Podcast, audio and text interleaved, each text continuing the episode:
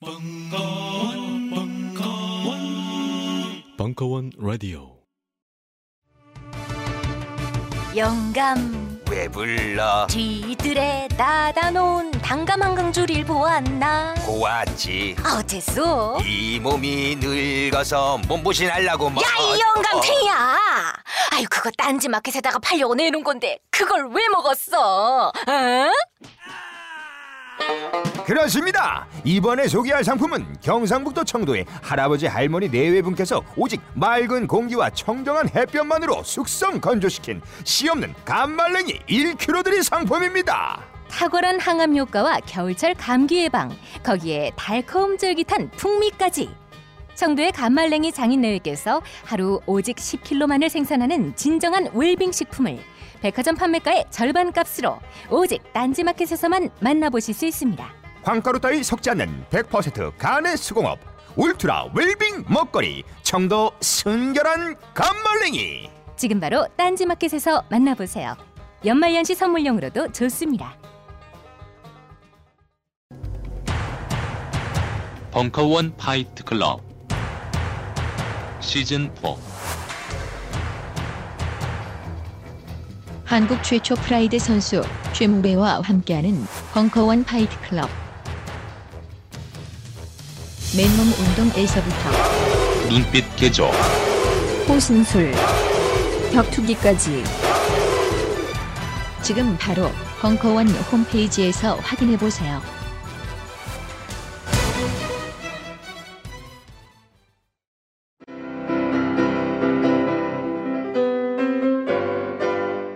클래식은 너무 멀리 있거나 혹은 너무 가까이 있다.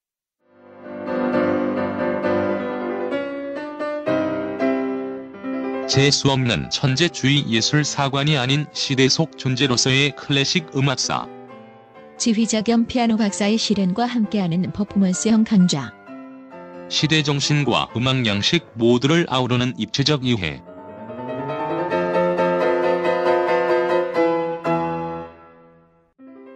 (2015) 벙커원 울트라 스페셜. 클래식 끝판 48주 과정. 강헌 송창진. old old 클래식. 자세한 사항은 벙커원 홈페이지를 참조하세요.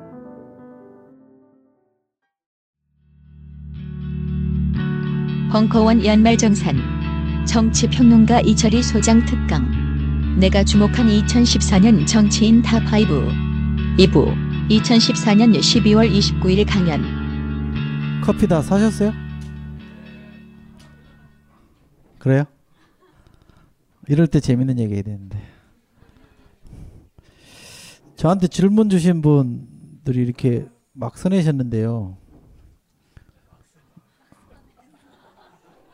해필이면 이게 맨 위에 올라있는 내가 생각하는 다음 이성계 강용석 누구예요? 아, 장난이죠? 예. 돌석자로 썼어.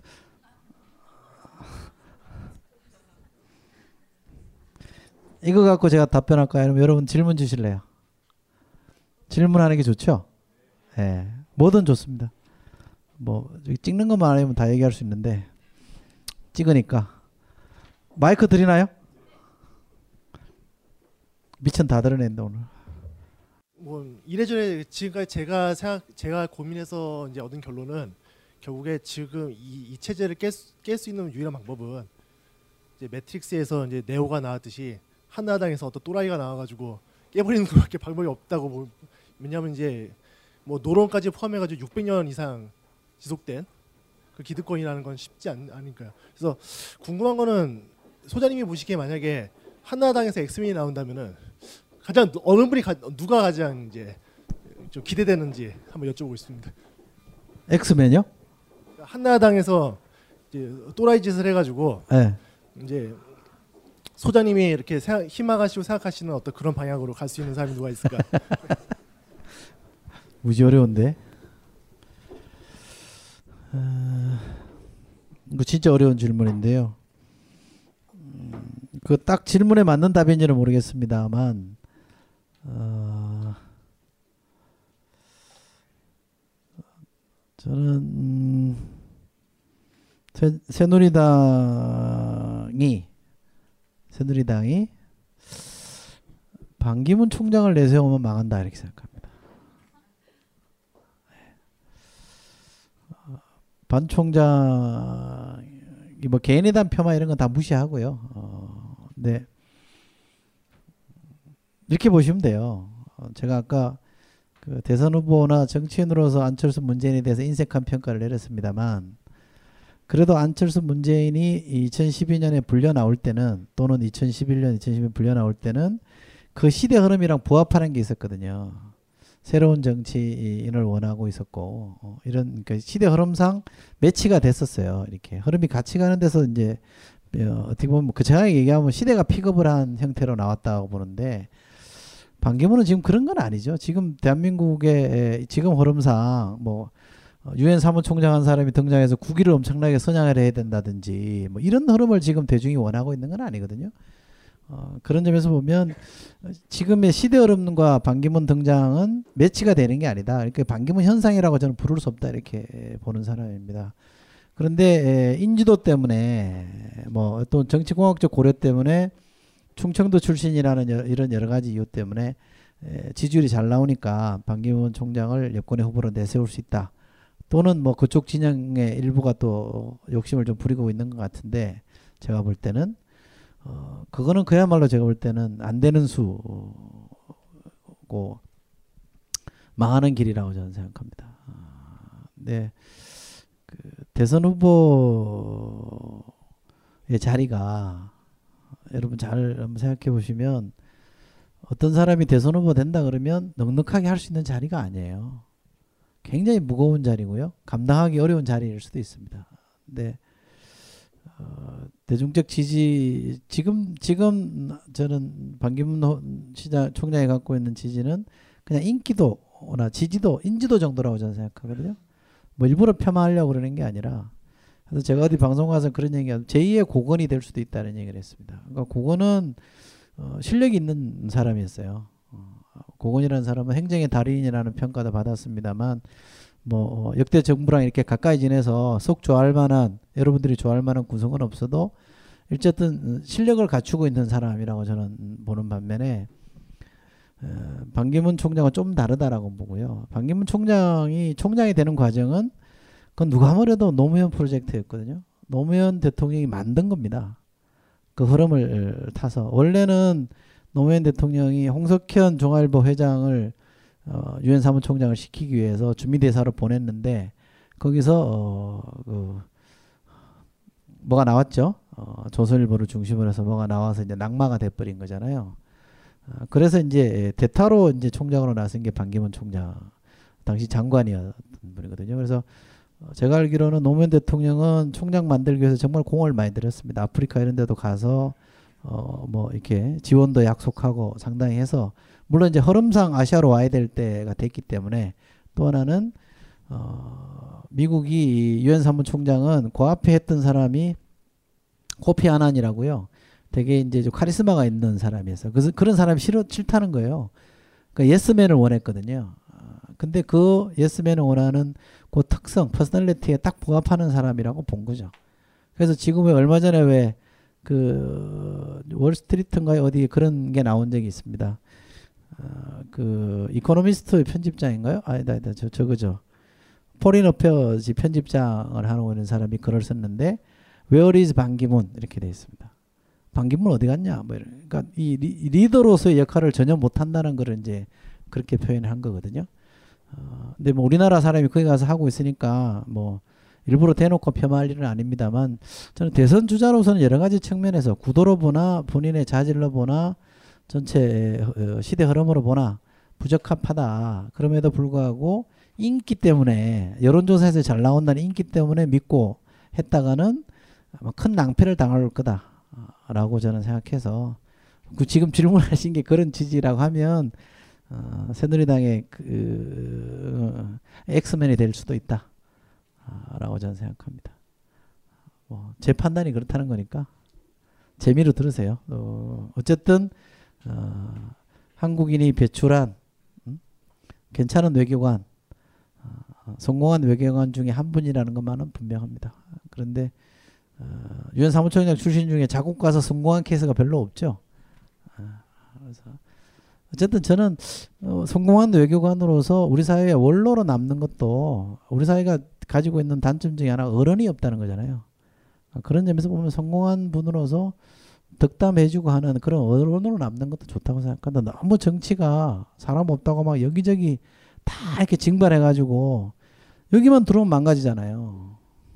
우리 정치가 갖는 강, 강점 중에 하나입니다. 누구라도 들어오면 망가뜨린다. 이게 좀 뭐 거의 독보적인 강점을 갖고 있기 때문에 저는 안 그러는 것도 좋다. 우리가 사회가 만들어 놓은 일종의 사회적 자본인데 그런 자본들을 꼭 망가뜨릴 필요가 있을까? 아, 이런 생각도 좀 해봅니다. 네, 저기 감사합니다. 보셨죠? 앉아서 들어도 되죠? 예, 예. 됩니다. 어, 오늘은 좀 정치인을 평가하는 자리라서 이성계나 정도정급은 아닌데 제 지역구 의원이기도 하고 한때 좋아했는데 지금 조금 아쉬움이 있어서 거리를 두고 있는 의원인데요. 어, 박영선 의원에 대해서 어떻게 좀 평가를 하는지 뭐 평가라기보다는 어떻게 생각하시는지 좀 궁금하고요. 어려운 질문들 많네요. 사람 얘기하는 게 굉장히 조심스럽긴 해요. 예. 나중에 다 알려질 텐데. 아, 이거 아는, 아는 사이에. 참. 어, 박영선 대표, 전 대표랑은 나름 친한 사이입니다. 어떻게 보면. 그리고 비대위원장이 됐을 때, 어, 저한테 전화를 해서 두 가지를 요청을 했습니다. 하나는 비대위원이 돼달라. 그래서 못한다. 어, 방송을 해서 먹고 사는데 뭐 거기 간다고 챙겨줄 것도 아니지 않느냐. 못한다. 이렇게 얘기를 했고요. 또 하나는 어, 본인이 그때 이제 원내대표 하고 있을 때입니다. 그러니까 본인이 직접 비대위원장을 맡는 게 좋으냐, 안 맡는 게 좋으냐. 그래서 저는 안 맡는 게 좋겠다. 외부 영입을 한번 해보시라. 아, 이렇게 얘기했습니다. 그래서 누가 좋으냐 이랬더니 이러시더라고요. 그래서 제가 아니 뭐 조국 교수 같은 사람 좋지 않냐 이랬더니 죽어도 안 한다 그런다. 아, 그 선배가 원래 그렇습니다. 아, 뭐 이제 그러고 이제 말았던 기억이 있는데 박영선이라는 정치인이 갖고 있는 장점은 굉장히 많습니다. 아, 우선 그 기자 출신으로서 가지고 있는 이 대중적인 음, 에, 뭐라 그럴까 여론의 움직임에 대한 아주 본능적 감각을 갖고 있습니다. 동물적 감각을 갖고 훈련이 돼 있는 거죠. 어디로 어, 이렇게 내가 움직여야 된다는 걸 알고 있는 것 같습니다. 또 법사위원장을 하면서 본인이 직접 그런 얘기를 하던데 법사위원장을 하면서 현안을 해결하는 데서도 상당한 좀 이렇게 자부심을 갖고 있더라고요. 양자가 싸울 때 자기가 중간에서 제3의 대안을 제시했는데 그 잘 성공적으로 된 케이스들이 있어서 어, 제가 만났을 때는 음, 다른 인터뷰 때문에 만났을 때는 세월호와 관련해서도 자기는 답이 있다 이렇게 얘기하더라고요. 이미 그때 당신 머릿속에는 답이 있었다고 저는 생각합니다. 그게 이제 나중에 에, 나타난 거죠. 그러다가 이제 깨진 건데 어, 그런 무수히 많은 강점 또 자기 사를 또박또박 전달할 줄 아는 야당의 정치인들이 이 의외로 그걸 잘 못합니다. 제가 라디오를 지금 진행을 하잖아요. 교통방송 라디오를 진행하는데 야당 정치인 연결해서 인터뷰를 해보면요. PD나 작가들이 다, 막, 아, 이, 이 동네는 왜 이래요? 그런다. 정말 인터뷰 못합니다. 어떤 사람 보고 읽고, 어, 제 친구 중에 하나 보고 읽더라고요. 이렇게 막. 정치인 하고 있는데. 어, 또, 누구는 쭈글쭈글쭈글 하는데 무슨 말인지 모르겠고. 인터뷰를 잘 못해요. 그러니까 대중과의 커뮤니케이션이라는 게 그냥 일방적으로 외치는 게 아니거든요. 그 사람이 알아들을 수 있게끔 그 사람의 언어로 표현해서 전달하는 게 이게 중요한데 그걸 잘 안 해요. 아까 제가 진보의 특성을 얘기했잖아요. 진보는 자기가 똑똑하다는 거, 자기가 옳다는 확신이 있기 때문에 이 전달하려고 하는 이 수단 이런 데 별로 고민을 안 해요. 그러고 보니까 점수가 안 좋아요. 근데 보수 정치인들은 뭐 다 잘하는 건 아닙니다만 어지간한 사람들 이렇게 보면 잘해요. 그 역설적에도 훈련이 돼 있더라고요. 어, 예를 들면 이한구라는 정치인 있잖아요. 여러분들 별로 안 좋아하죠. 근데 양반이 공무원 음, 연금 개혁 가지고 인터뷰를 하는데 굉장히 잘하더라고요. 어, 그러니까 뭐 어, 자기도 공무원 입장이 돼 본다면 정말 억울하다. 말도 안 된다. 어떻게 이럴 수 있느냐라고 할 거다. 100번 이해한다. 그러나 나라를 위해서 개혁은 안 할 수 없다. 이런 논법을 써요. 근데 그게 굉장히 가식적이고 기교적인 것 같긴 한데 자기가 전달하는 말을 제대로 전달하기 위해서 격가지를 쳐는 거거든요. 쓸데없는 오해를 안 받겠다. 그러니까 쓸데없는 감정으로 내 말을 재단되지 않게끔 노력을 하는 겁니다. 근데 이쪽 정치인들은 잘 못해요. 제가 볼 때는 대체적인 평가가 그렇습니다. 물론 개별적으로 들어가 보면 더 잘하는 사람들이 있긴 합니다만 그래서 어, 훈련을 좀 저는 이쪽 사람들은 해야 된다. 왜냐하면 이쪽 진영에 있는 사람들이 도덕적 우월감이 좀 있어요. 도덕적 우월감이 좀 있어서 어, 대선 때도 보면 이렇게 얘기해요. 어떻게 독재자의 딸에게 표를 줄 수 있냐. 저는 정말 말도 안 되는 얘기라고 생각했거든요. 그렇게 접근하면 안 된다. 진보가 진보가 어, 보수에 비해서 더 약자를 위한 세상을 만들 수 있는 것에 대한 자부심을 가질 수 있을지는 모르겠으나 진보가 보수보다 어, 낫다 선이다. 진보는 선이고 보수는 악이다 이렇게 생각하면 안 된다. 가짜 진보는 그 가짜라는 것 때문에 비판을 받아야 되는 것이지 에, 또는 가짜 보수는 그 가짜라는 점 때문에 비판을 받아야지 보수라는 것 때문에 비판하면 안 된다 저는 이렇게 생각하거든요. 진보도 보수든 선택이라고 저는 생각합니다. 내가 내가 옳다고 생각하는 게 진보면 진보의 길을 가는 것이고 내가 보수가 좋다고 생각하면 보수의 길을 가는 거죠. 그게 충실하게 가는 게전 중요하다고 생각하는 편인데 얼치기들이 너무 많다 보니까 이게 막 헷갈리는 경우들이 있거든요. 어쨌든 저는 이 같이 가는 거. 어, 그래서 제가 어, 좋아하는 민주주의에 대한 규정을 한 학자 중에 에, 샤츠 슈나이드라고 이름이 좀 어려운 학자가 있습니다. 어, 미국 정치학회 회장도 했던 분인데 그분이 한 말 중에 제가 정말 좋아하는 말이 이런 겁니다. 어, 민주주의는 자신이 절대적으로 옳다고 확신하지 못하는 사람들을 위한 체제다. 이런 얘기를 합니다. 그러니까 자신이 절대적으로 옳다라고 생각하면 상대를 부정하게 돼 있기 때문에 그 민주주의 문법은 저는 아니라고 보거든요. 그래서 같이 가야 된다. 그리고 상대를 긍정하지 않으면 자신을 부정당하는 거기 때문에 저는 긍정으로 가야 된다고 보는데 어쨌든 얘기가 좀 셌습니다만 박영선 의원이 갖는 강점은 충분히 있다.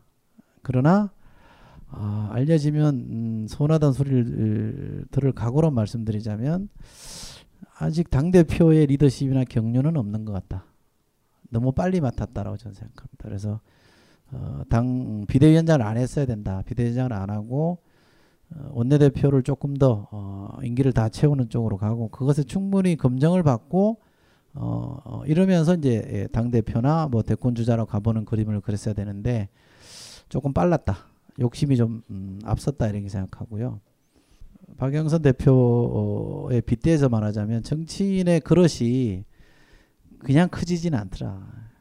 사람의 그릇의 크기 있잖아요.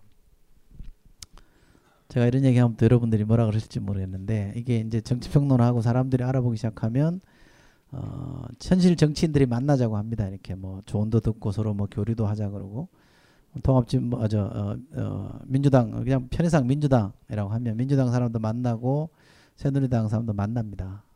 아, 그러면요 이게 사람 사귀는 품이요 에?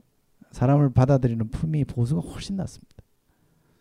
제가 볼 때는 이쪽 사람들은 원래 알던 사람이 많아서 그런지 모르겠는데 이렇게 서걱서걱해요 이렇게 만나면. 그냥 내가 비판적인 얘기를 하니까 그건 뭐냐 좀 이렇게 해서 막 비판적인 얘기를 하면 듣기 싫어서 그런지 모르겠는데 이게 서로 엉겨요. 이렇게 감성이 감정이 잘 이렇게 섞이지가 않더라고요.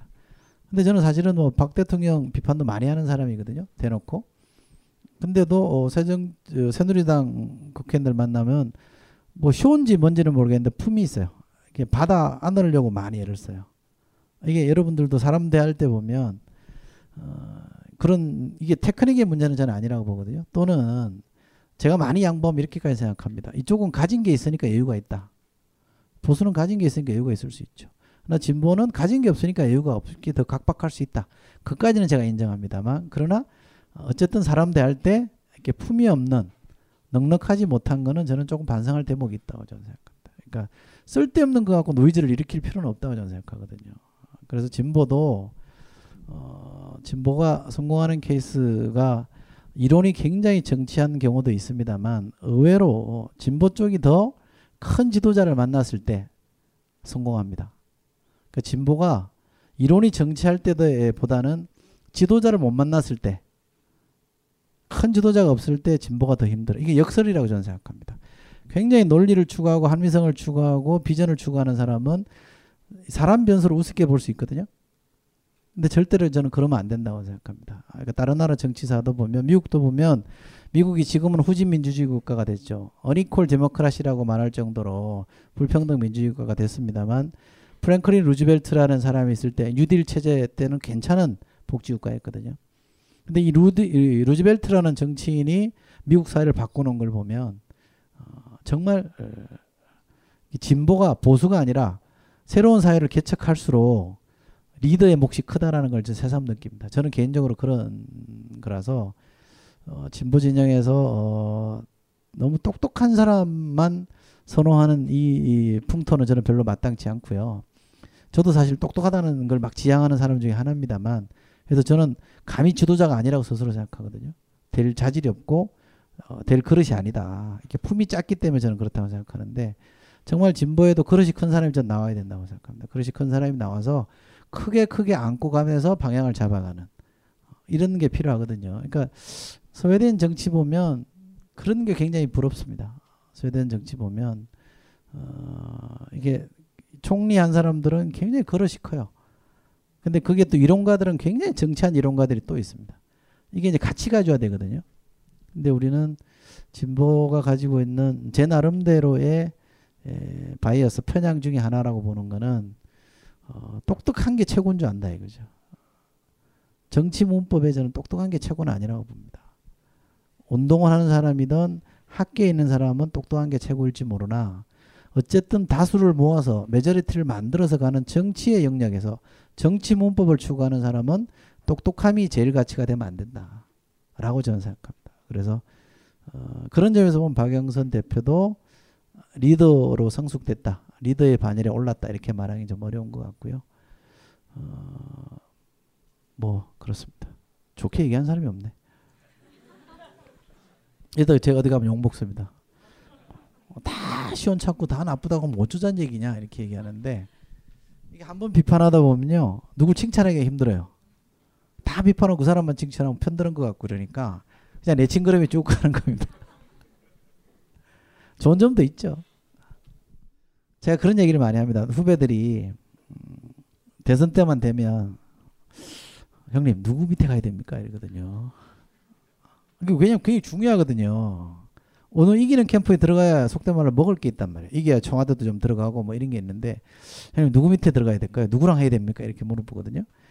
그러면 제가 하는 말이 그겁니다. 저도 고민해 봤으니까 사실 과거에. 그게 확률로 안 되더라. 네 하고 싶은 사람 해라 이렇게 얘기합니다. 그래서 제가 예를 드린 게 뭐냐면 93년인가요? 93년 대선에서 DJ가 깨져가지고 김대중 대통령이 떼, 깨져가지고 와이스한테 졌잖아요. 영국으로 갈 때 사실상 정치적 망명한다고 슬슬이 갈 때 5년 뒤에 대통령 될 거라고 생각한 놈이 있겠냐? 없었다. 노무현 대통령이 국민 경선제 가지고 잘 나가다가 영삼시견 의원이 옆차기 하다가 완전히 반토막 나가지고 후보 개초론에 시달릴 때 대통령 될 거라고 본 사람이 있었냐? 없었다. 근데 그, 그 옆에 있었던 사람들은 확률 보고 있은 게 아니다. 그 사람이 좋았고 그 사람이랑 뭔가 해보고 싶은 열망이 생겼기 때문에 한 거 아니냐. 니도 그런 마음이 드는 사람이랑 해라. 이렇게 얘기하거든요. 어, 그거는 이제 선택하는 자의 입장에서는 그런 거고 저는 그 바닥까지 가본 정치인이 좋은 정치인으로 간다고 생각합니다. 그 좋은 결정 어, 또는 뭐 항상 이기는 결정을 한 사람은 있을 수 없다고 저는 생각해요. 그러니까 바닥 치고 험한 꼴 당해보고 거기면서 다시 성장해 온 사람이 저는 절대적으로 좋은 정치인이 된다. 정치인의 소양은 저는 그렇게 길러진다고 저는 생각하기 때문에 어, 지금 아까 뭐 어, 박영선 대표 말씀하셨는데 저는 충분히 문제는 이제 자기가 그 경험을 얼마나 숙성을 시키느냐의 문제죠. 남 탓하면 안 되고요. 아이씨 재수없이 졌다. 뭐 재수없이 깨졌다. 내지는 내가 대표일 때 누가 흔들어서 내가 이렇게 됐다. 이렇게 생각하면 자기가 성숙되는 계기는 저는 안 될 거라고 생각합니다. 그래서 어, 그런 실패의 경험을 온전하게 느끼면 성장할 수 있다고 생각하고요. 어, 그 케네디 대통령이 그렇게 한, 말, 한 말이 재밌는 게 있습니다. 어, 승자는 승자는 독자고요. 어? 승, 승리는 독자고 패배는 고하라 그랬습니다. 패배는 아무도 책임 안 지거든요. 부모가 없어요. 누구 때문에 진 게 아니에요. 다 남 탓하거든요. 쟤 때문에 졌다, 쟤 때문에 다 고하라 그래요. 패배는 고하라라고 하는 겁니다. 그러니까 이긴 사람은 아, 자, 독자가 아니라 이긴 사람은 아버지가 100명이고 1000명이라는 거죠. 다 나 때문에 이겼다고 생각하는 거죠.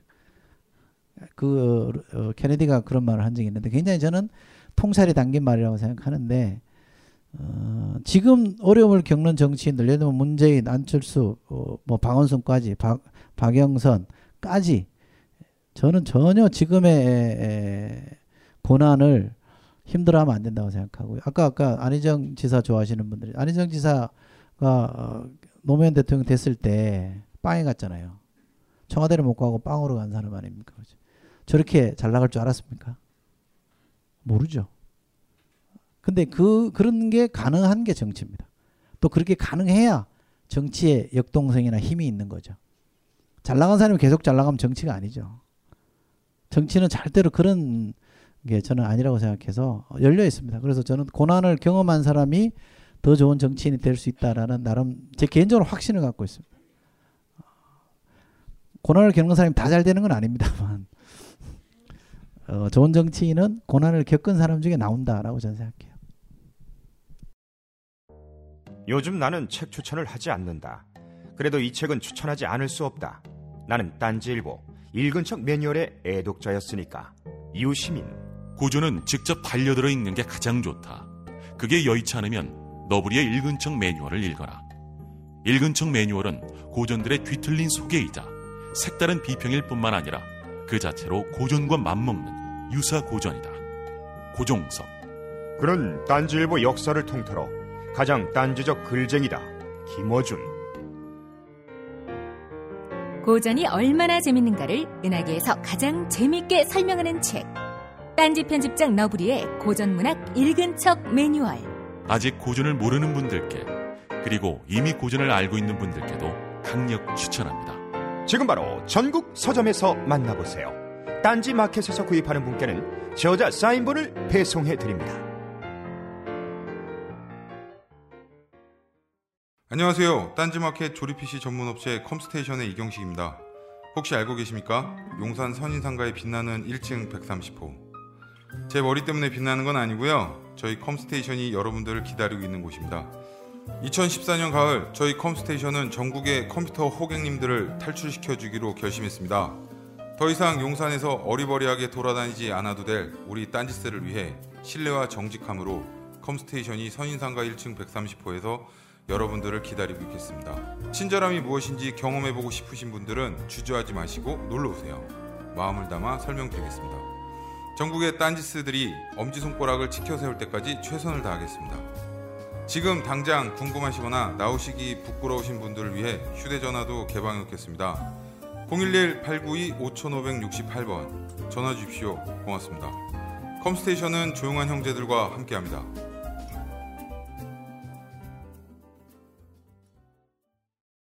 네, 그래픽칩 세계 챔피언 엔비디아가 오늘은 쉴드 태블릿으로 태블릿 챔피언에 도전합니다. 아 쉴드 태블릿 이 선수 가격 무게가 30만 원대밖에 되지 않는데 힘에서 밀리지 않을까 걱정되는데 말이죠.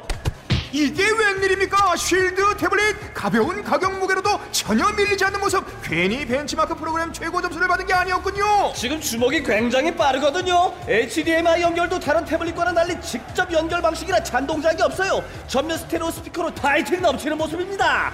아, 쉴드 태블릿 K우승 태블릿 챔피언에 등극합니다. 바로 저거거든요. 지금 바로 온라인 쇼핑몰에서 쉴드 태블릿을 검색해 보세요. 3월 15일까지 구입하시는 분 가운데 추첨을 통해 400만 원 상당의 여행 상품권과 그래픽 카드를 드립니다. 지금 이제 말씀하시는 걸 들어보면은 점점 양당 구조가 고착화되어 가는 것 같은데 지금 현재 시점에서 정의당을 비롯한 진보 정당들의 지금 현재 입지 그리고 새로운 뭐 전략가 차원을 구상하시는데 그 진보 정당들이 내세우는 그런 전략들을 그 새정치민주연합이 수용해서 그런 것을 아젠다나 이슈화를 할 수 있는 여지가 좀 있는지에 대한 생각을 좀 듣고 싶습니다. 진보 정당의 아젠다를 새정치민주연합이 받아들일 거냐? 네, 그 그런 조금 더 진보적인 생각과 그런 정책들을 좀 더 내세우면서 이슈를 선점해 나갈 그런 알겠습니다. 무슨 말씀이신지. 예. 음, 좀 약간 거칠게 제가 말씀드릴게요. 약간 좀 도발성, 자극적으로 말씀드리자면 지금 진보를 표방한 정당들이 이, 꺼내놓은 아젠다 중에 에, 새로운 건 없습니다. 그러니까 진보 정치 진보 정치가 꺼내놓은 아젠다의 에너지는 다 소진됐다고 저는 봅니다. 예를 들어 무상급식 진보 정당이 꺼내놓은 거죠. 많습니다. 뭐 반값 등록금부터 해서 많은 것들이 다 실현된 것도 있고 안 된 것도 있습니다만 어쨌든 대부분은 저는 에너지가 소진됐다. 그러니까 진보 정당도 새로운 거를 꺼내 놓는 게 절실한 과제로 저는 와 있다고 생각합니다. 근데 못 꺼내 놓고 있습니다. 그게 좀 어, 하나가 있는 것 같고요. 또 하나는 이대로는 활로는 저는 없다고 생각합니다. 특히 정의당, 뭐 정의당의 노회찬 선배나 심상정 대표나 뭐 이래저래 어울리고 얘기도 하고 뭐 그럽니다만 어 제가 아까 말씀드렸다시피 기본적으로 제도 효과라는 게 있거든요. 어 이게 이제 소선거구 단순 다수제가 갖는 제도 효과 때문에 그 제3당이 살아남기 굉장히 어려운 게 토양입니다. 우리나라가. 그리고 어 역설적이게도 집권당이 잘못하면 할수록 제1야당이 그 반대의 효과를 독점합니다. 이게 아주 역설이죠. 그렇잖아요. 그러니까 양당끼리 이게 뭐가 왔다 갔다 하는 이, 이 시스템, 양당 체제가 갖는 에, 현실적인 효과라는 게 분명하기 때문에 이거를 돌파해내는 게 쉽지 않습니다. 불가능한 건 아닙니다만 쉽지 않은데요. 어, 그래서 저는 단기적으로는 승부가 잘 안 될 거라고 봅니다만 제가 제가 권유하는 방식은 뭐냐면 어, 몇 가지를 놓고 보면 우선 제일 중요한 게 저는 이거 제일 중요한 게 우선 정치관계법을 바꿔라. 지금처럼 어, 뭐 선거제도는 쉽게 안 바꿔줄 거라고 생각하니까요. 정치관계법을 우선 바꿔라. 뭐 그게 뭐냐면 어, 법정 선거운동 기간이 굉장히 협소하게 신며칠로 정해져 있고 예비 후보까지 쳐도 얼마 안 되거든요. 이게 부당하게 에, 이 선거 운동의 기간을 막아놓은 거잖아요. 이게 전 세계가 이런 나라가 없습니다. 선거 운동 기간을 왜 막아놓습니까? 여러분들이 유권자인데 모든 권력은 여러분들에서 나오는데 여러분들이 저 새끼 마음에 안 든다, 저 새끼 떨어뜨렸다는 얘기를 왜 못하냐 이거죠. 그걸 하게 열어줘야 됩니다. 정치의 주인은 여러분들이거든요. 그러니까 그걸 열어주고 하면 아마 동네에서부터 진보 정치인들이 이, 이, 이 지역 단위에서 선거구 단위에서 한 10년만 구르면 오바마 같은 정치인이 나올 수 있습니다. 지금은 10년을 굴러도 그자가 뭐 하는 자인지 몰라요. 유권자가 모릅니다, 우선. 알 기회가 없어요. 왜냐하면 차단을 해놨기 때문에. 제도적으로 못하게 다 막아놨기 때문에. 이걸 열어줘야 된다고 저는 생각합니다. 그래서 공천권을 돌려주는 게 아니라 정치를 돌려줘야죠. 그래서 많은 분들이 동네 들어가서 한 10년 구르면 지역 유권자들과 아, 일체화가 돼서 그 지역의 어젠다를 꺼내들고 또 그 지역의 사람들을 조직화해서 정치를 해볼 수 있는 그런 가능성을 완전히 열어줘야 되거든요. 지금 그게 다 막아놨기 때문에 기득권자들이 절대적으로 유리합니다. 지금 대한민국의 정치관계법은 기득권자들이 절대적으로 유리합니다. 지금 그래서 저는 어디 가면 지금 대한민국 정치는 국회의원 전성시대라고 얘기합니다. 국회의원들만이 절대적인 권력을 누리고 있는 기득권을 누리고 있는 체제일 뿐입니다. 도전자들은 굉장히 불리하고 이걸 깨야 됩니다. 또 하나는 노동관계법을 바꿔야 됩니다. 그러니까 보수와 진보가 싸울 때 진보가 조직화할 수 있는 진보의 가장 큰 무기가 진보 정당과 노조거든요. 이 노조를 굉장히 조직하기 어렵게 만들어 놨습니다. 그러니까 신자유주의 정권이 들었으면 대처도 그랬고 레이건도 그랬죠. 신자유주의 정권이 들었으면 반드시 이, 이, 이 뭐라 그래야 될까 분쇄하는 게 노동입니다. 노조죠. 그건 대처가 검증 예, 정명을 해줬고 레이건이 정명해줬습니다. 그러니까 신자유주의 정권의 에, 기본적인 석, 속성이 반노동, 반정치입니다. 정치를 위축시키고 노동을 위축시키는 거거든요. 어, 근데 우리나라는 노동이라는 개념도 법적으로 보면 노동이라는 개념도 굉장히 협소하게 돼 있습니다. 노동을 굉장히 개념을 협소하게 잡아놨어요. 그러다 보니까 노조로 갈 수 있는 것도 적죠. 이걸 좀 열, 열어 열어야 됩니다. 그리고 이걸 노조가 더 설립되기 쉽게 만들어줘야 되는 거고요. 정 안 되면 프랑스처럼 조직화는 덜 되더라도 조직화된 노동과 어, 임금 협상을 해서 타결이 되면 전 노동자에게 관철이 되게끔 하는 제도를 만들어 볼 수도 있죠. 그러니까 이게 에, 길학력이라고 얘기하잖아. 대학력이라는 게 만들어지지 않으면 권력자의 선의에 기댈 수밖에 없어요. 그러면 좋은 민주주의가 안 된다는 거잖아요. 그런 점에서 노동관계법을 열어야 된다. 그러니까 노동의 개념도 넓게 잡고 노조가 조직화가 잘 되게끔 만들어야 됩니다. 미국의 뉴딜 체제가 성공한 것도 어, 이 와그너법이라는 노조의 삼권을 전면적으로 보장하면서 노조 설립을 쉽게 해준 게 이른바 뉴딜 계획이 성공한 결정적 계기라고 하거든요. 이 두 가지가 꼭 해야 됩니다. 이 두 가지를 꼭 해내야 어, 자생적으로 진보가 동네 단위에서 생활 공간 단위에서 커갈 수 있는 여지들이 생깁니다.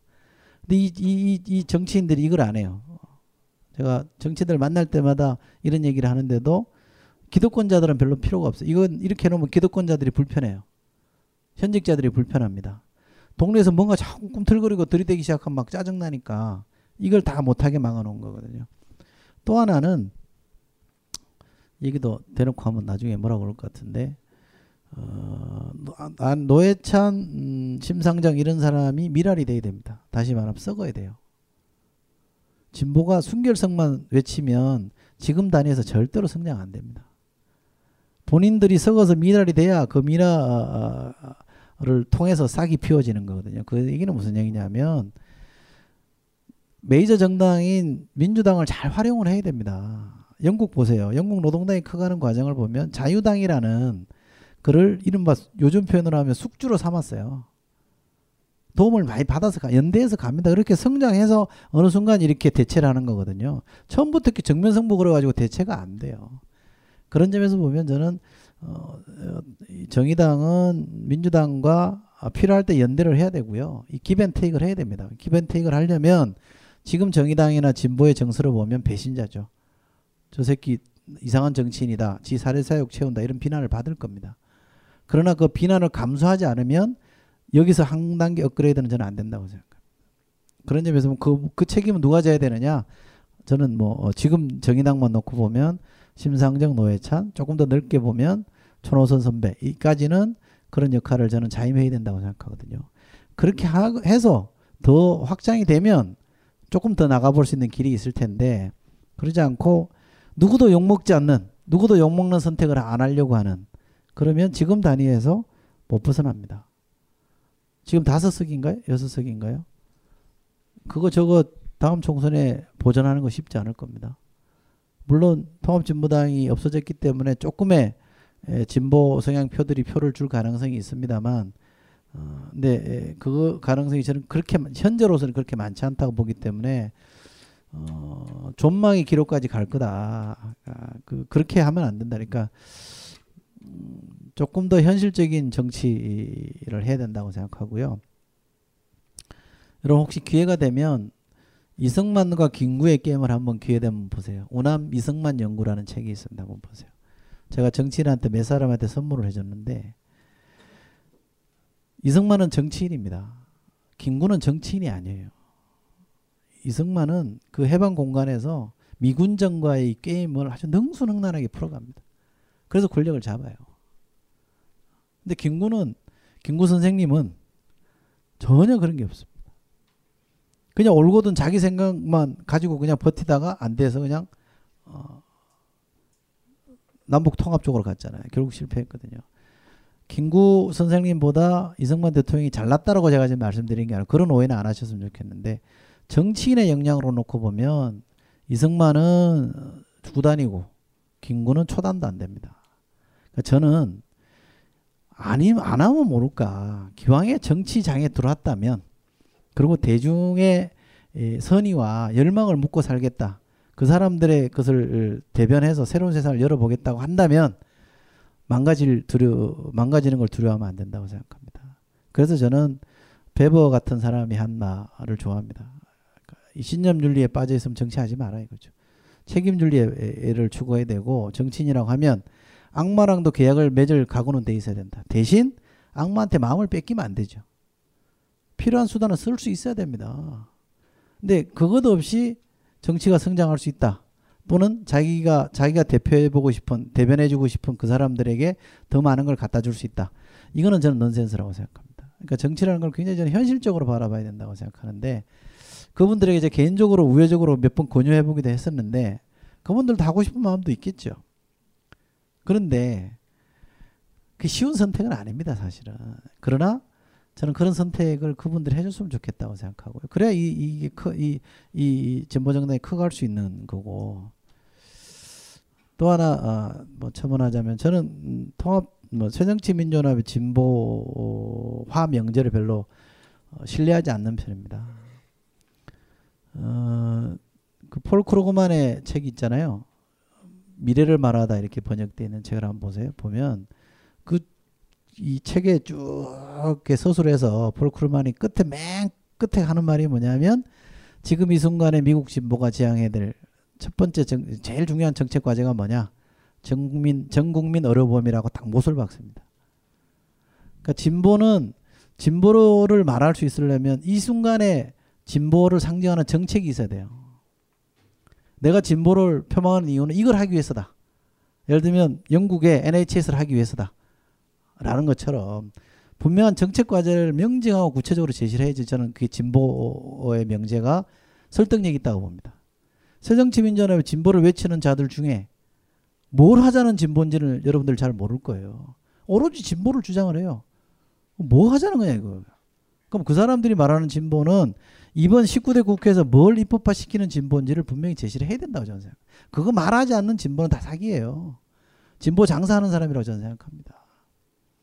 그 사람의 선이나 진위는 그게 아닐지 몰라도 객관적으로 비치는 건 전 사기라고 생각합니다. 그건 대중을 호도하는 거죠. 그게 무슨 진보입니까? 진보는 구체성을 딛지 않으면 현실적으로 아무 힘 없는 거예요. 유토피아만 외치는 게 무슨 진보겠습니까? 그건 진보가 아니죠. 그런 점에서 보면 진보도 몰릴 만큼 몰렸다고 저는 생각해요. 새정치민주연합에 있는 진보라고 하는 블록 또는 정의당이라고 하는 블록 또 바깥에 있는 진보를 표방하는 블록들이 이런 거를 벗어던지고 아주 깨놓고 저는 덤벼야 된다고 생각합니다.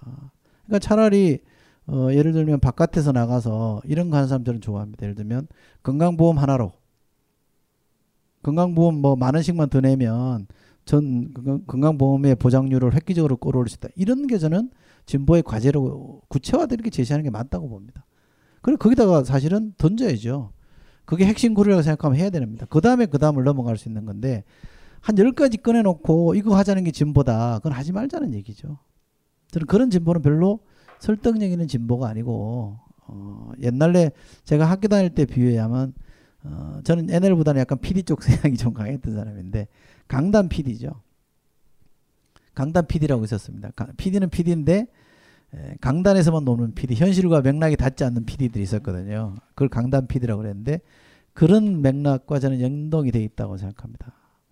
그러니까 이게 제, 제 편견입니다. 제가 이 전제를 붙이고 드리고 싶은 말씀인데 저는 요만큼이라도 어, 이렇게 진보 진전시키는 정치를 하는 게 맞다. 큰 거를 주장했는데 아무것도 안 되는 것보다는 요만큼이라도 현실적으로 진보 어, 진전시키는 게 내 몫이라고 생각하고 가는 게 저는 맞다고 생각합니다. 그래서 제가 어디 가면 많이 주장하는 게 저는 조광조 같은 사람 무지 싫어한다. 목소리만 크고 별로 중요하지도 않은 개혁 같고 조광조 개혁 중에 여러분들 한번 보세요 집에 가서 중요한 개혁 아무것도 없어요 소격서 혁파 이런 건 별로 중요하지도 않는 거예요 왕들이 뭐 거기 가서 조금 뭐 그러고 있는 게 뭐 대세 지장 있겠습니까? 그러다가 한 3년 동안 세게 들이댔다 그냥 갔잖아요. 근데 그 어, 조광조 개혁 중에 민생 개혁이라고 할 만한 게 거의 없습니다.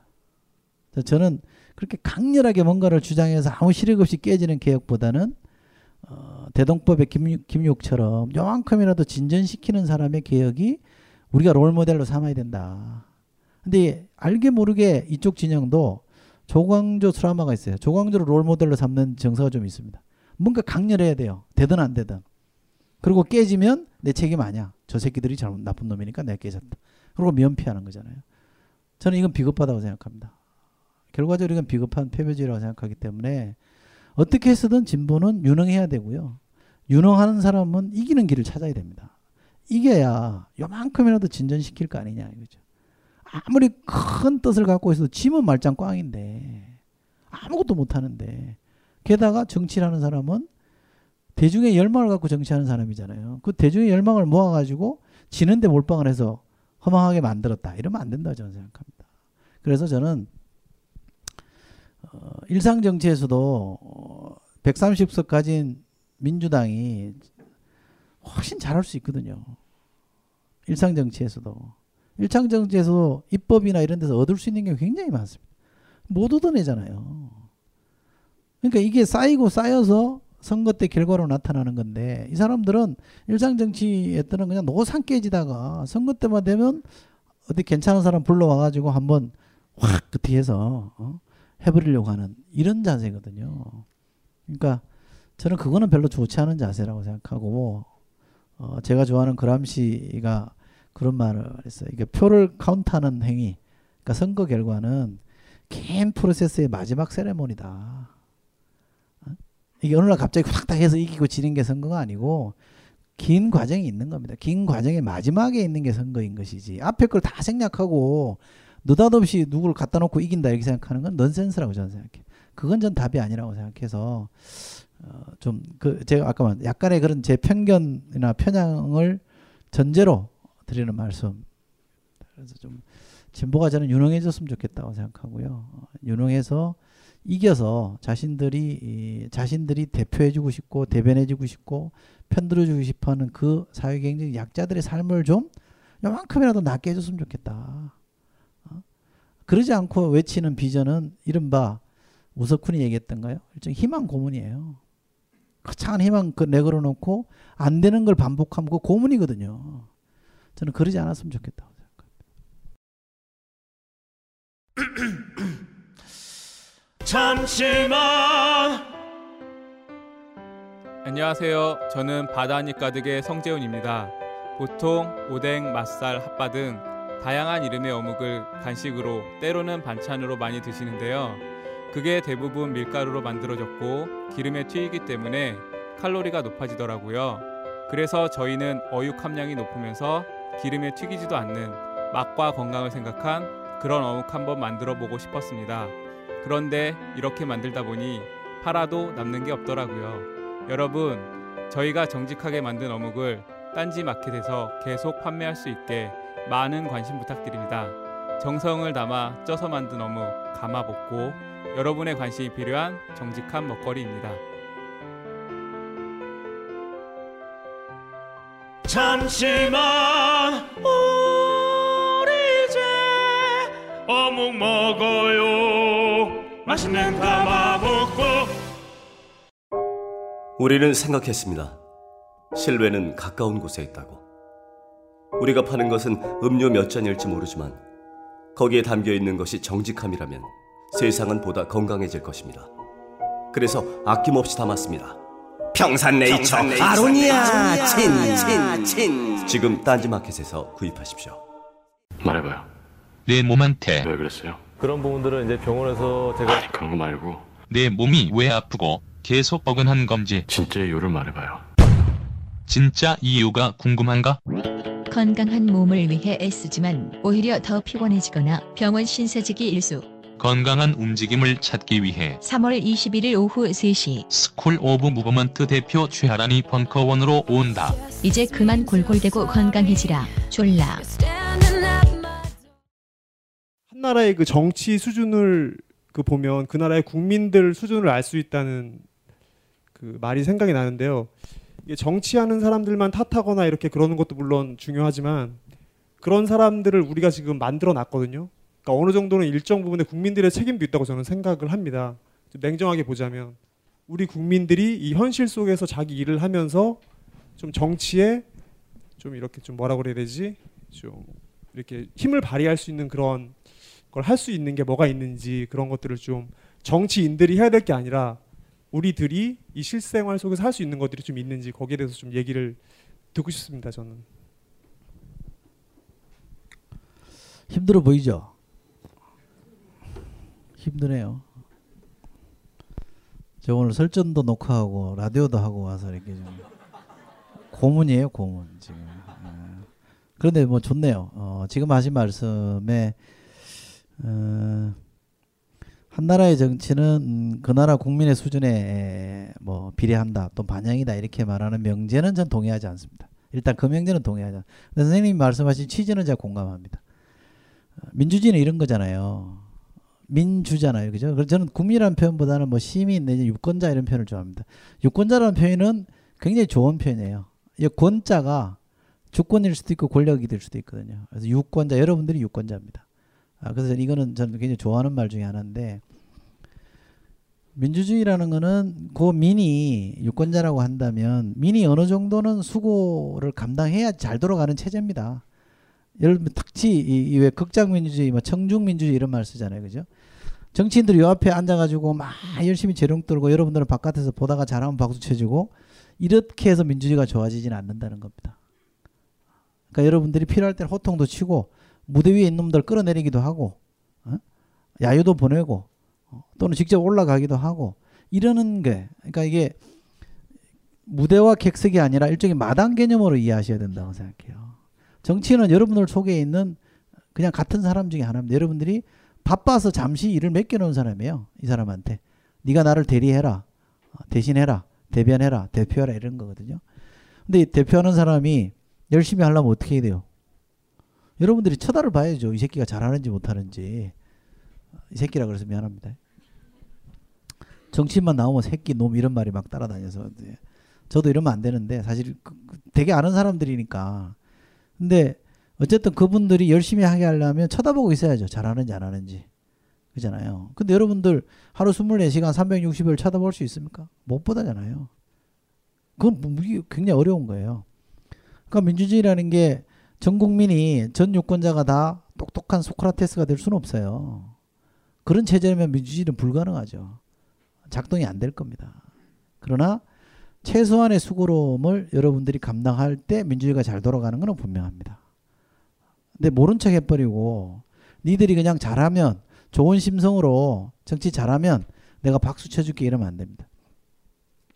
한국 정치를 바라볼 때 가장 절망적인 그 팩트가 두 가지가 있습니다. 생각해 보세요. 대한민국 300명 국회의원들 여러분들 보시면 스펙이 다 좋아요.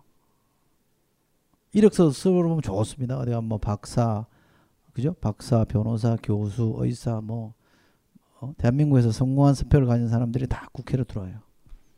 그게 첫 번째 팩트. 두 번째는 총선이 있을 때마다 정당별로 한 50% 60%씩 물갈이를 해요.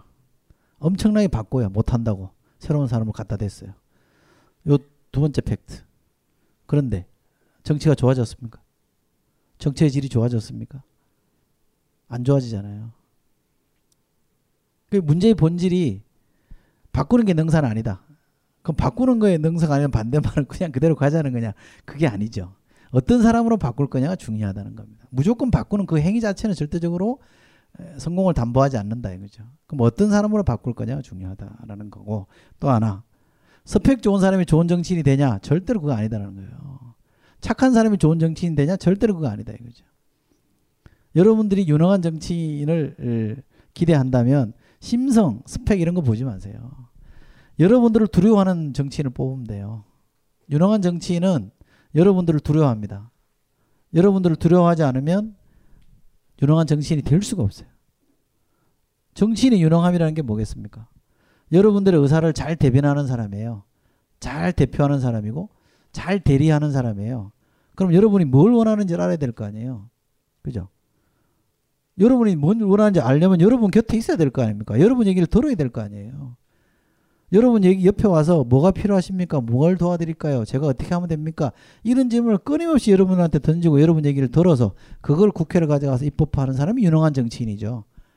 딱 기준이 그거 하나입니다. 박사라고 해서 이거 잘하는 거 아니에요. 심성이 착하다고 해서 이거 하는 거 아닙니다. 시스템상 이렇게 안 하면 그 사람 떨어지게 만들면 돼요. 이렇게 안 하면 이렇게 여러분 곁에서 여러분 얘기를 들으려고 하지 않은 정치인은 퇴출시키면 됩니다. 간단한 시스템이에요. 근데 정치인들이 지금 선거법에 의해서 그러냐? 안 그러죠. 왜? 공천만 받으면 되잖아요. 어디 가면 지역주의로 그냥 무조건 돼버리잖아요. 영남, 호남만 가면 공천만 받으면 돼요. 그 공천만 받아서 그냥 배치단 사람이 여러분을 두려워할 거냐? 절대로 안 두려워합니다. 두려워할 이유가 없죠. 저, 저라도 안 두려워할 겁니다. 멀쩡한 사람도 지금 시스템에 들어가면 여러분 쳐다보고 정치 안 해요. 딴 데 쳐다보고 정치를 해야죠. 공천 받아야 이기는 삶이니까. 이걸 바꿔줘야 되는 겁니다. 그럼 이걸 바꾸려면 어떻게 돼요? 여러분들이 그 사람을 보고 있어야 됩니다. 저 새끼가 잘하고 있는지 못하고 있는지를 최소한의 관심을 갖고 쳐다보면 그 사람이 긴장 안 할 수 없죠. 그러니까 여러분들은 그것만 하면 돼요. 그리고 정치인들은 그것이 조금만 쳐다봐도 감시가 잘 되게끔 시스템을 만들어주면 돼요. 법과 제도를 만들어주면 돼요. 제가 아까 정치관계법을 바꾸자 그랬잖아요. 여러분들이 여러분 동네 국회의원이 잘하고 있는지 못하고 있는지를 알 길이 별로 없어요. 그 아까 저 선생님처럼 박영선 대표 되면 신문에도 나니까 뭘 하는지는 알아. 근데 신문에 한 줄도 안 하는 사람 여러분들 못 하는 뭐 하는지 몰라요. 어떡할 겁니까? 근데 4년 뒤에 선거 되면 또 깜깜이 선거 하잖아요. 뭐 했는지도 모르고 찍어야 된단 말이에요. 이걸 어떻게 바꿀 거냐? 간단합니다. 선거법 바꿔가지고요. 4년 내내 국회의원을 기준으로 4년 내에 선거운동이 가능하게 해주면 돼요. 그러면 현직이 있잖아요. A라는 현직자가 있다면. 그럼 도전자가 B가 있고 C가 있을 거 아니에요. 이 B, C가 A를 열심히 감시하고 여러분들한테 알려줘요. 속된 말로 고자질 할 거 아닙니까? 저 새끼 놀고 있다. 저 새끼 딴짓한다. B도 얘기할 거고 C도 얘기할 거. 여러분 가만 앉아서 들으면 돼요. 경쟁이 있으니까 지들끼리 한단 말이에요. 그럼 A는 아, 제 말이 틀렸고 저는 이렇게 합니다라고 할거 아니에요. 그 그거 들으면서 여러분이 판별하면 를 된다 이거죠. 굉장히 쉬운 방법이 있어요. 그걸 다 막아놨단 말이에요. 그 도전자는 도전할 길이 없고 현직자는 현직자로서 지키기가 굉장히 쉽죠.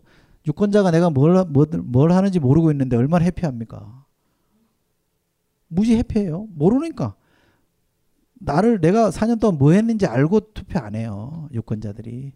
모르니까 어쩔 수 없는 거죠. 그러니까 당 보고 찍고 지역 보고 찍고 이력서 보고 찍고 이런 게 이게 지금 공천도 스펙 보고 공천하고 이게 한국 정치를 아무리 많이 바꿔도 아무리 이력이 좋은 사람을 갖다 놔도 안 좋아지는 이유라고 저는 생각하거든요. 이걸 바꿔야 됩니다. 그러니까 그러려면 저 철옹성을 쌓고 있는 어? 국회의원의 기득권이 아주 견고하게 쌓아져 있는 저 사람들에게 입법권이 주어져 있잖아요. 그럼 지들 기득권을 줄이라는 쪽으로 입법 하나만 하겠습니까? 안 하죠. 지금 버티고 있어요. 선관위만 하더라도 지금 법보다 훨씬 나은 법을 국회에다 내놨는데 국회의원들이 쳐다보지도 않아요. 왜? 자기 기득권을 해치는 법인데 그걸 하겠습니까? 그냥은 안 하죠. 여러분들이 너 해라. 너 안 하면 대가 치르게 해주겠다. 이러면 이제 움직일 거란 말이죠. 이게 굉장히 중요한 겁니다. 그래서 그것이 시작이 되면 제도적으로 정비하는 게 가능해요. 그럼 여러분들이 적은 수고를 끼치고도 더 많은 정보를 얻을 수 있고 판단할 수 있게끔 되는 그런 시스템을 만들어주면 좋은 정치가 열릴 겁니다. 그건 가능할 거라고 저는 생각하고요. 그럼 어떻게 할 거냐? 지금 선생님 말씀처럼 현실에서 나는 뭘 할 거냐?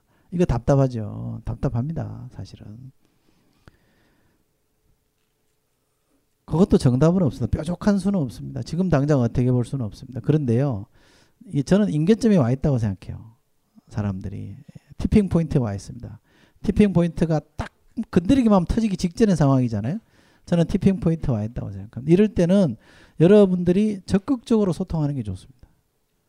옆 사람과 얘기하고 어, 누구를 만나서도 얘기를 많이 하는 게 좋습니다. 이게 뭐 결론을 다 가지고 말이야 상대를 설득하려 그러지 말고요. 이러저런 얘기를 많이 열어주는 게 좋습니다. 소통은 일단 소통이 되기 시작하면 escalation이 됩니다. 이렇게 서로 어, 의견을 주고받는 거고 생각이 비슷한 사람이 옆에 또 있다는 것 때문에 또 용기를 얻게 되는 거거든요. 이게 세상을 바꿉니다.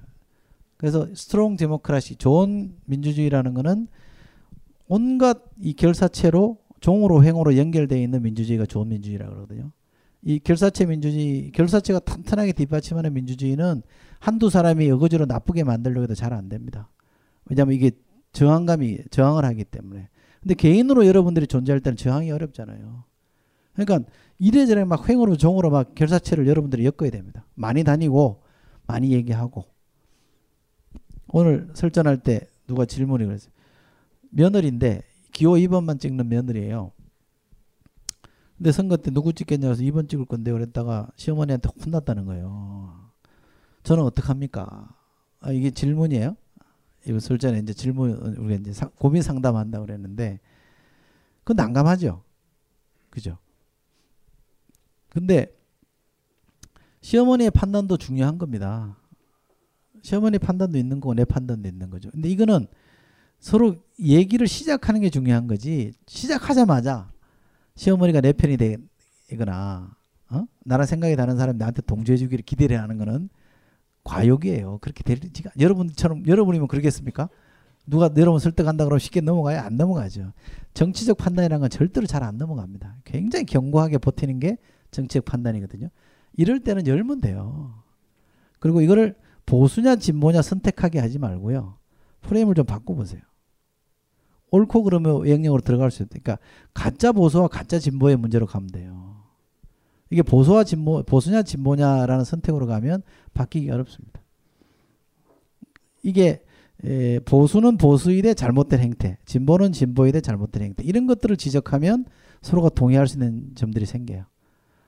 그리고 여러분이 여러분 진영에 속해 있는 진, 정치 세력이라 그럴수록 비판을 하세요. 그래야지 열립니다.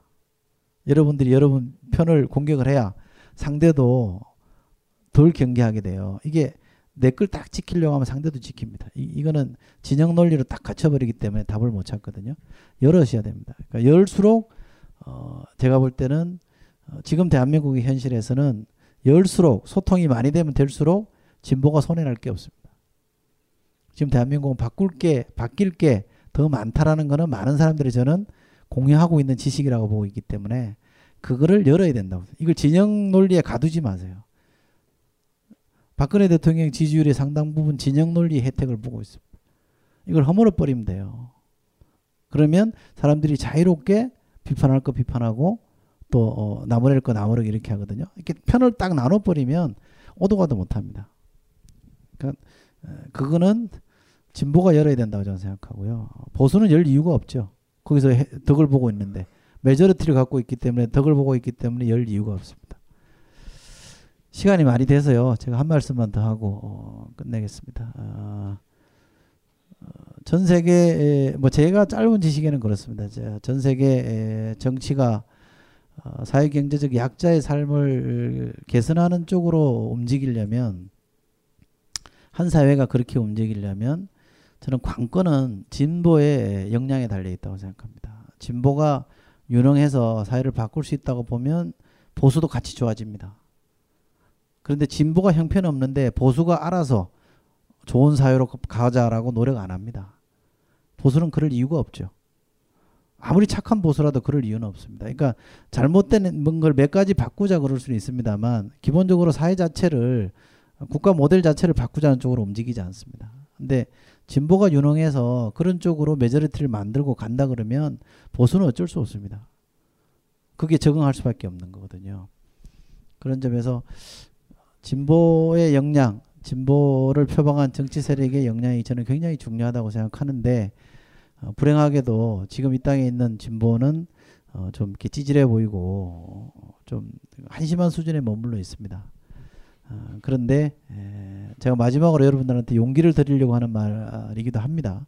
그런 전자에서 드리고 싶은 말씀은 어, 처음부터 멋있는 보, 진보가 만들어진 건 아니다. 어느 나라든도 굉장히 어, 좀 이렇게 어려운 과정, 고통스러운 과정, 찌질한 과정을 거쳐서 멋있는 진보로 가기도 하더라. 그 우연한 계기가 주어질 때 또는 어, 대중의 압박에 의해서 그런 선택을 할 때 좋아지거든요. 그러니까 그러면 여러분들도 실력 있는 진보를 키워내려고 하는 생각을 하셔야 됩니다. 여러분 앞에 거창한 구호를 외치는 사람보다는 어, 요만큼이라도 진전시키는 데 노력하는 그런 진보를 만들어내는 쪽으로 여러분의 에너지를 좀 집중하면 진보가 금방 좋아집니다. 진보가 가지는 강점이 또 그런 겁니다. 또 정치의 에너지가 그런 거거든요. 정치는 바뀔 때는 또 확 바뀝니다. 그래서 쭉 밀고 나가면 가거든요. 어, 루즈벨트가 1932년에 처음 정권 잡았습니다. 대공황이 와서 얼떨결에 정권을 잡았어요. 얼떨결에 우리나라로 치면 IMF보다 더 센 게 와가지고 그때 정권이 바뀌어야죠. 그래서 루즈벨트나 미국의 민주당이 얼떨결에 정권을 잡았어요. 그 정권 잡았을 때 민주당은 지역 정당이었습니다. 남부라는 지역에 갇혀 있는 지역 정당이었고 그야말로 찌질한 정당이었어요.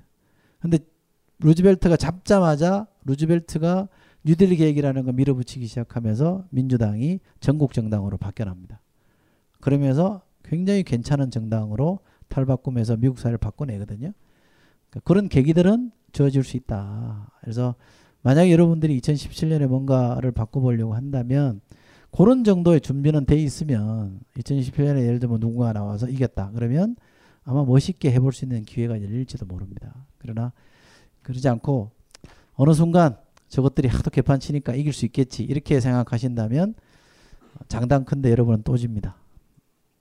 그러니까 길, 길게 볼 것도 없이 에, 여러분들은 어, 여러분의 편에 있는 정치인에게 얼굴 붉힐 준비를 하셔야 됩니다. 가까운 정치인일수록 얼굴 붉히고 얘기할 수 있을 때 좋은 세상이 저는 온다고 생각합니다. 같은 편이라고 너무 감사하지 마시고요. 같은 편일수록 어, 따질 건 따져서 좋은 정치인이 되도록 하는 것은 여러분의 몫입니다. 맞춰요? 이제 맞춰도 되죠? 고맙습니다. 이 강의는 벙커원 어플에서 동영상으로도 시청하실 수 있습니다. 벙커원 라디오